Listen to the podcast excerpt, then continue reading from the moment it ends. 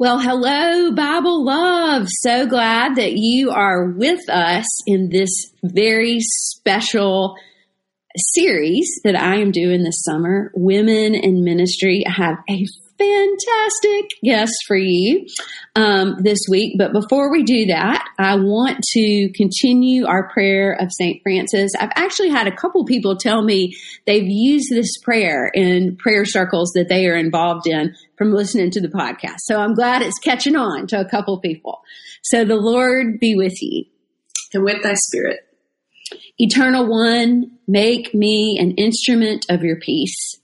Where there is hatred, let me sow love. Where there is injury, pardon. Where there is doubt, faith. Where there is despair, hope. Where there is darkness, light. And where there is sadness, joy. Grant that I may not so much seek to be consoled as to console, to be understood as to understand, to be loved as to love for it is giving that we receive, it is in pardoning that we are pardoned, and it is in dying that we are born to eternal life. Amen. Amen.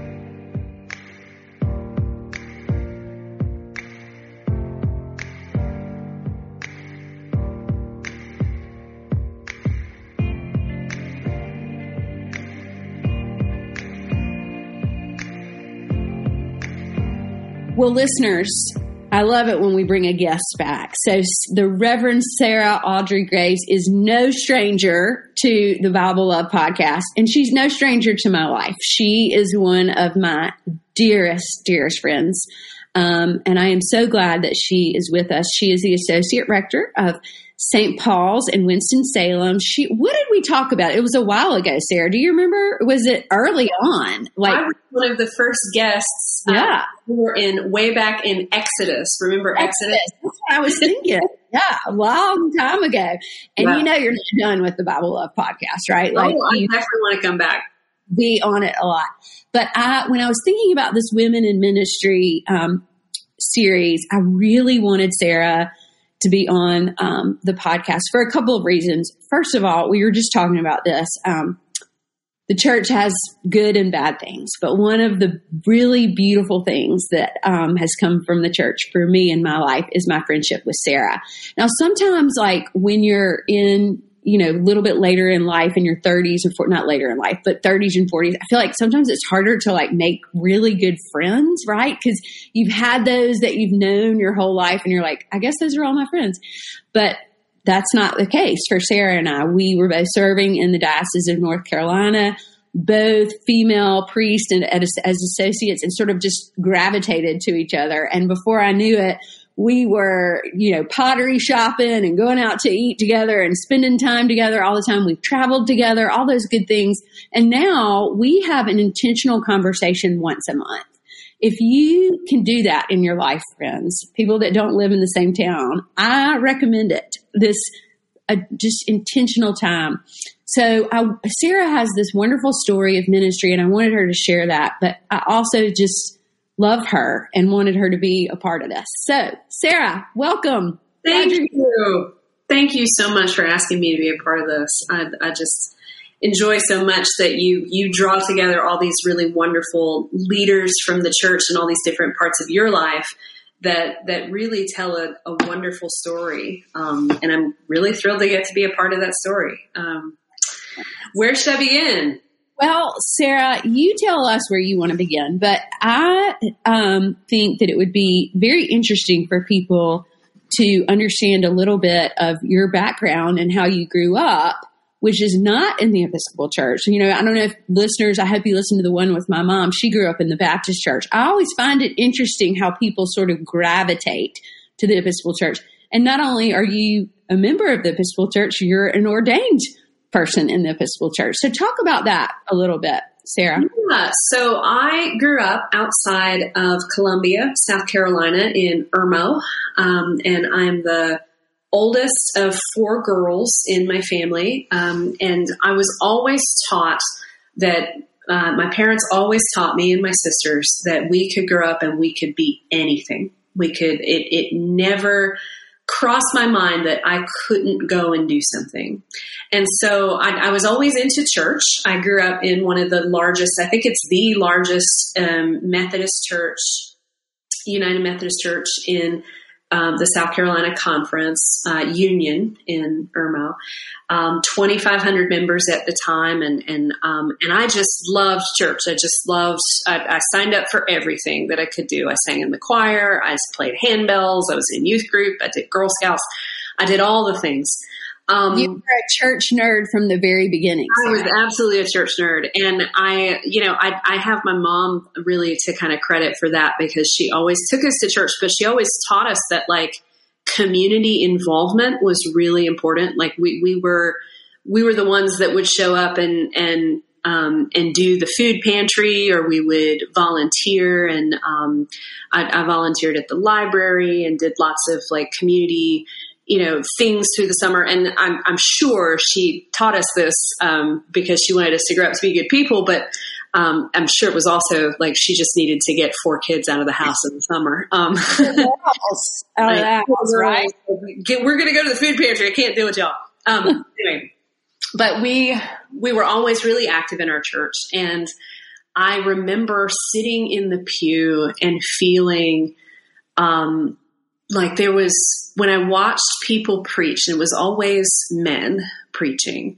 Mm-hmm. Um, I always felt like I had things I wanted to say. And some of this comes from hearing bad sermons. Some of this comes from hearing good sermons and being inspired. But some of this was like hearing someone who was not doing a good job and just being like, I could do that better. Like I want to, I want to get up there and, and say what is true about God and true about the church um, in a way that really touches people and connects with people. Um, so the my first sense of call was about preaching. It was about being in the pulpit and having a thing to say. It never occurred to me to be um, scared or anxious about public speaking. I know a lot of people are not into that. Um, and it just it was always a part of from from a young age. Like I was always just um, comfortable speaking in front of other people. Sarah, like, can I interrupt you and ask you a question or say something about that? I think that is so interesting that that's where you felt your first call in preaching. Like for me, preaching is like the last thing I want to do. You know, ah. but I think it, I think it is like a good note to talk about because we are all, and you have many more gifts than preaching, of course, but we all like are drawn in some way, right, to God, to the church. And you, I think it's just, I have to say, like, you, your voice is what drew you. You wanting to use your voice, which is exactly what this series is about, you know, lifting up women's voices. So I'm just, I don't know if I've ever known that part of your story. So I'm just really grateful to, I just wanted to say that, grateful for that. Yeah. yeah. And, and understanding how preaching works that like, you have a voice in the pulpit and I have a voice in the pulpit that are very different. Like we, we are, very, we're so similar. We, we get along so well. And yet we are just going to see things differently. We're also going to bring parts of our experience, parts of, um, you know, how other people see us and project things onto us. And mm-hmm. all of those things are folded in to, um, into a sermon in a really rich and beautiful way.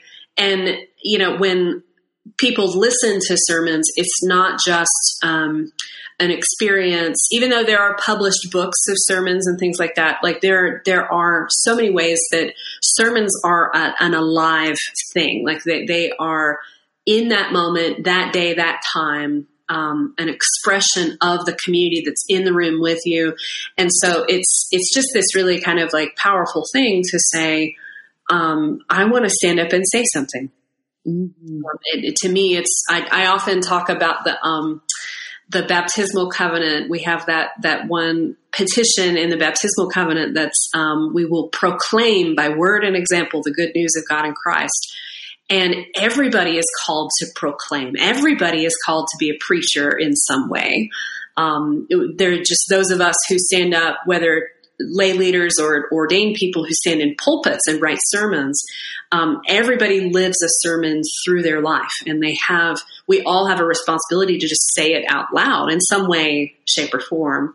Um, and we usually don't know quite what to do with that petition in the baptismal covenant. Like we're really good at the stuff about like you know, love your neighbor and, you know, respect the dignity of every human being. And like that, that we can latch onto that better than we can proclamation. I totally um, agree. So anyway, uh, but I, um, yeah, I, so I felt a call to ordain ministry specifically when I was about a senior in high school.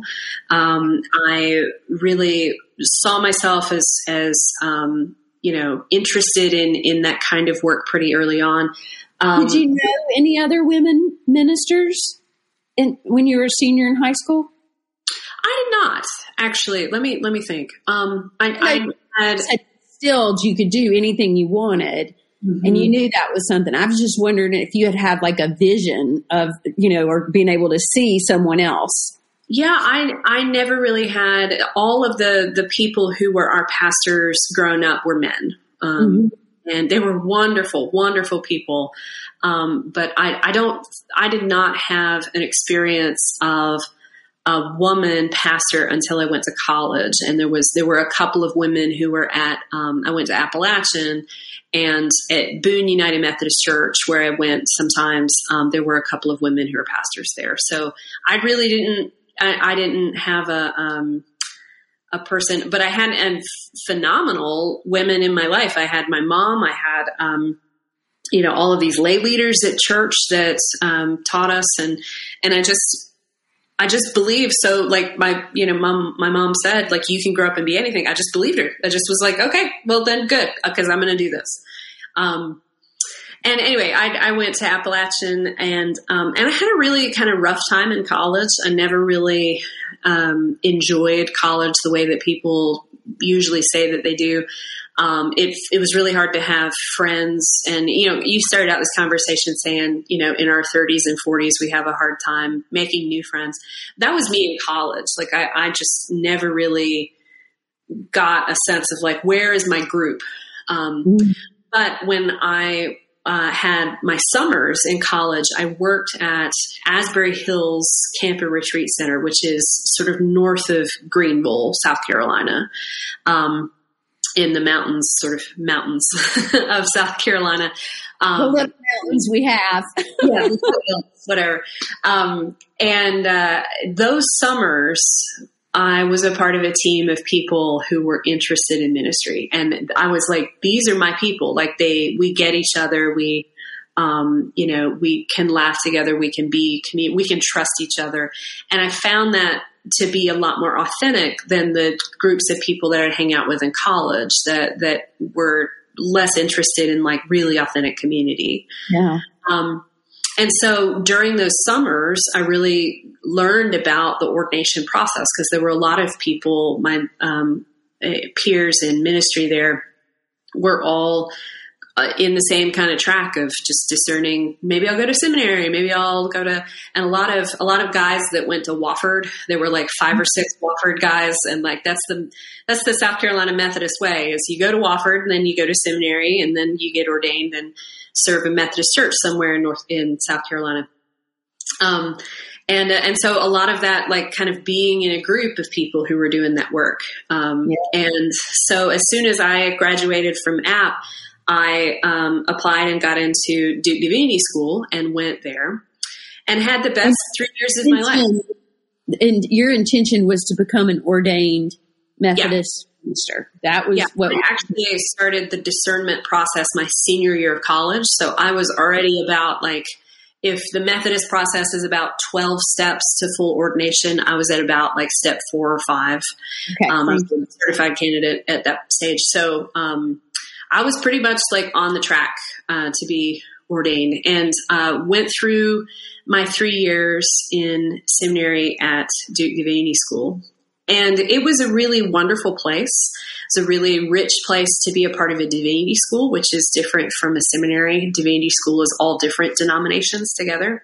And you and, had your people, I bet, Sara, like, because you loved ministry, and that's what divinity yeah. school is about. Is yeah, it's just a full immersion with you know a, a really intensive experience in learning and academics, as well as um, you're you're part of a, a, group of people that are all doing the same thing together. It's just yeah.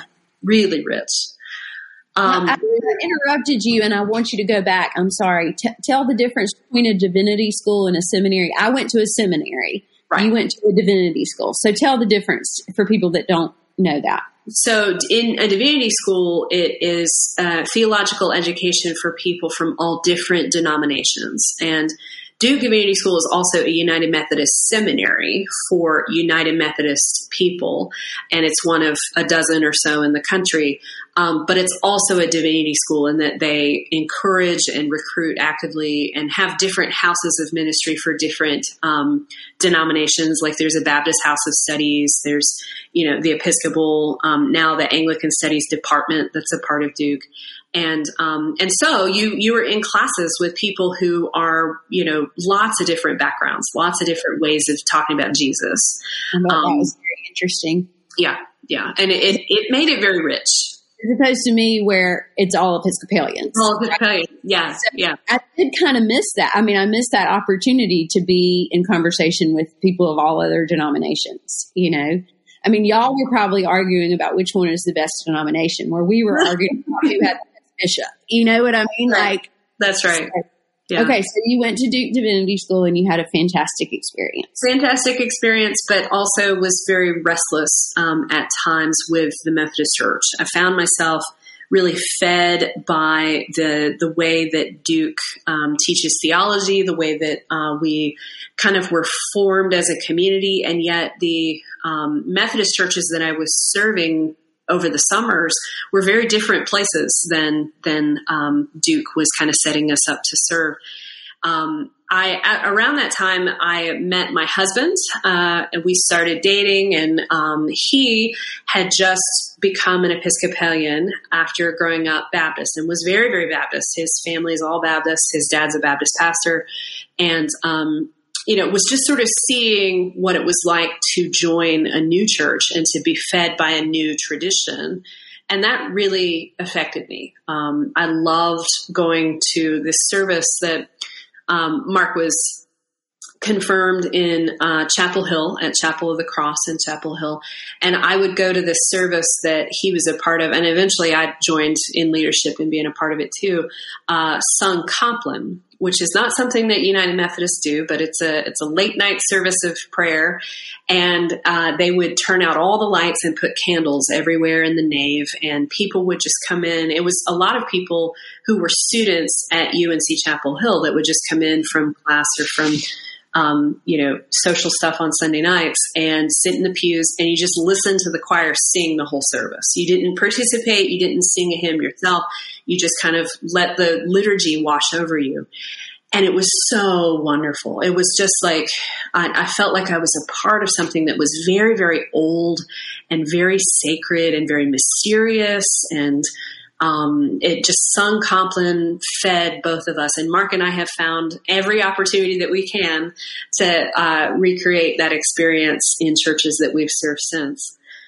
And so he and I got married, and I we were not really prepared for getting married, uh, like nobody is, but. Um, we the, the thing that we were most unprepared about is that we hadn't really figured out what we wanted to do in life and um, I had taken a class with um, Bishop Curry, taught a class at Duke uh, called The Mission of the Church in the World. And uh, so we knew him from class, and he came to the Episcopal Center to do his visitation. And we grabbed him at the dinner after it was over, and we were like, Bishop Bishop Curry, we um we don't have jobs. we don't know what we're doing with our life. Do you have? Do you? Like what is available in the diocese of North Carolina because we're just we need something to to do immediately. And he was like, you know, Mark, you're an organist, Sara, you're a youth minister, you've done a lot of youth ministry. We can use you. And we were like, thank you. That's so nice of you to say. Thinking that it was just going to be that was it. He was just going to affirm us and let us go.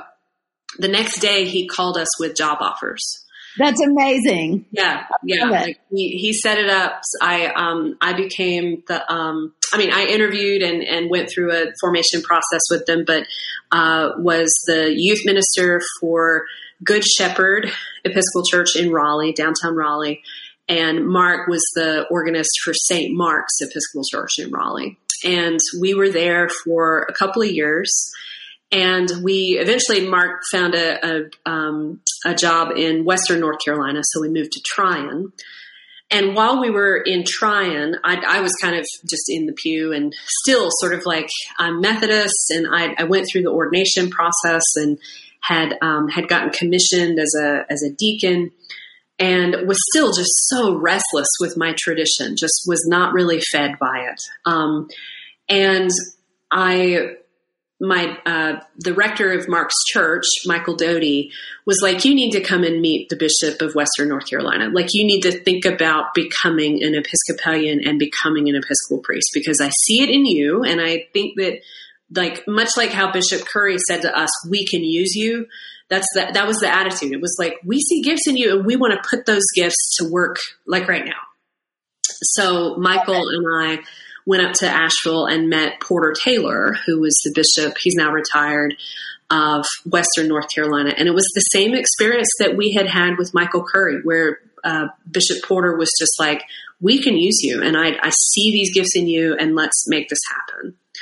So I, it was just sort of one of those like God moments of everything well, coming together. I was about to say, as my mom would say, all the doors opened, right? Yeah and y'all just walked right through them. We just walked right through them, yeah. And um, the hardest thing about my formation process was um, I went back to seminary, and uh, at this time I went to a seminary, not a divinity school, uh, at Sewanee, and um, was there for two semesters to do an Anglican Studies certificate. And it was basically just to do the coursework that I had missed doing all my Methodist stuff. And when we um, had to do that. Mark kept his job in Tryon, stayed in Western North Carolina, and I lived in Tennessee for about eight months. And we'd see each other on the weekends and stuff, but it was so hard. It was such a like stretching time. Um, the community at Sewanee was wonderful. The classes were wonderful. I had, I still have so many uh, relationships from that year. Um, but it was it was so hard. It was just like such a sacrifice. And I felt, and I feel this way now in talking to people who are considering ordination and considering the sacrifices of the formation process. I feel like that sacrifice actually was a big part of absolutely. Um, like it, it made it count and it really meant something that um, like it cost me something and it, and it shouldn't cost you everything. It shouldn't cost you like your livelihood or like so many people who have to deal with, um, you know, the ups and downs of being away from family or, you know, taking on student loan debt. It, it just, it shouldn't cost you everything, but it, it should cost you something. Um, and that, that's what it cost me was, was being apart from Mark. Well, and I love that you say that because, you know, being a follower of Jesus is not always easy, you know, and it's, it, and it is, a, sometimes we get in places that make us uncomfortable and cost us something. That's right. You know, and, and so I love your thought about it. As hard as it was, it was, I needed to have it something cost me, you know, and I think that's a beautiful thing. Yeah. Um, Sara, in the interest of time, um, because I could sit here and listen to this beautiful story forever, you did eventually get ordained into the Episcopal Church. Not eventually, but got ordained at the end of that year. Yeah. Thank God. You served a church in Western North Carolina, and then for the past how many years have you been at St. Paul's? Um, at St. Paul's, I've been uh, almost seven years. It's been 12 years since I was ordained. I was years in, ordained ministry. Went fantastic. Yeah. And, um, but one thing I, I did want to make sure we really talked about, and we talked about this a little bit before, is I think it's important to talk about some of the hard and, you know, things about being a female priest, yeah. you know, and that's different than being a male priest. Um, could you maybe give us one or two things that sometimes you feel or understand? And and I will say everything Sara says, I've had this happen to me too. So that's why we're so bonded because we're like, can you believe that happened? Yeah, um, yeah.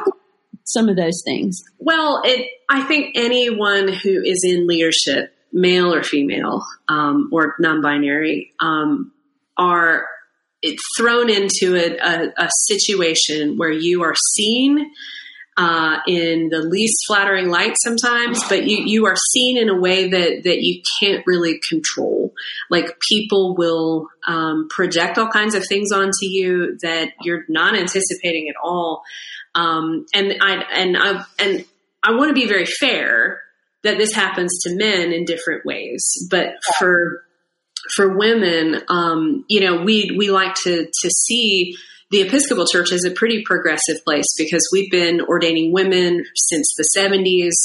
We have um, we have had a female presiding bishop. We have women bishops that are um, serving all throughout the country. Like we're used to female leadership, and right. there's a lot of discrimination and a lot of kind of microaggression kind of stuff that that women in leadership endure. Um, and we were talking before we started the recording about all these kind of funny things that happen. You know, people commenting on the way you dress and the way you look, and when you get a haircut, and when you. Um, I, I, was, I, was, saying about my because um, people come up and receive communion up at the altar and they're kneeling and they see your feet. Um, and if I wear open toed shoes, people will at the church door will comment on my pedicure. Um, and not about the most fabulous sermon you've ever preached, but about your pedicure. yeah, we we didn't hear anything about Jesus, but I love, love, love, love that color you picked on oh, your toes. Okay, and it's and it's, it comes into into play uh, when you are trying to do something hard, when you are seen as uh, the bad guy, and both men and women have to do this in leadership all the time, where you have to make a tough decision, and um, and you're seen as as heartless or as a jerk. Uh, which is a nice way of saying other bad words that are said about women, and that that you are um, words like like she's so harsh or she's so shrill or she's you know those are not words that are usually said about men when they have to make hard decisions. Um, and and this is just something that we live all the time. Um, it's it's not um, pretty and it's not comfortable. It's also just something that you kind of throw up your hands and say okay i just gotta just gotta deal with this you know? Yeah i agree and I, you know, on the other side, like I love that what your mom said that you could be anything. Like, and Sara and I have talked about this a good different times. Like, we also want to be who we are. You know, whether that's getting our toenails painted or I color my hair or whatever that is. I want to live into who I am as a female. You know, in the clothes that make me feel good and that kind of thing. But I also want the little girls in my church to look up and be like I can do that too if God calls me in that way. Whether it's a priest or a Eucharistic minister or a reader, whatever it is, I want them to feel that confidence. Yeah. Because you and I did not have to go through what some of the older priests in um, did, you know, not knowing if they would be ordained or whatever. But what you and I didn't see was women priests. We didn't see examples of that. And so now I want us to be exam we can show that to the next generation, which is, you know, a wonderful thing. Um, but it is hard. It's it is not um, you know, it's not, I'm, we don't want to man bash, but I think that we do feel, we do have to understand and accept things in a different way, right? Um, I don't know anybody that would comment on a man's, you know, outfit or whatever, you know, or, oh, you cut your hair, you know, I mean, it just doesn't happen as much. And I've learned, like you just said, it's just what it is. And I can sit here and be mad about it, or I can just, you know, say, okay. yeah. Yeah. Next time you'll hear something about Jesus and that, you know, That's right. That's right. And, and, for all of the ways that that we we face discrimination, we face our voices being shut down, like in a meeting or in um, a leadership situation. There are so many situations where I feel um, like my voice as a woman and, and the way that I embody leadership as a woman is really welcomed. There's ways that I can speak about the women of the Bible in, in a way that, that helps it come alive for people. And I have been I have been a hospital chaplain and been also in parish ministry, visiting people in the hospital, and I can walk right into a room um, where where people are having babies and um, you know in the NICU where where babies are in a fragile fragile place. And I can come in with a feminine energy that is really welcomed and really needed. And um, you know I, I have been able to be with you know uh, teenagers, teenage girls who are are struggling with whether or not a boy likes me or or you know some of the things that happen as you're growing up that are that are challenging and mysterious and hard. And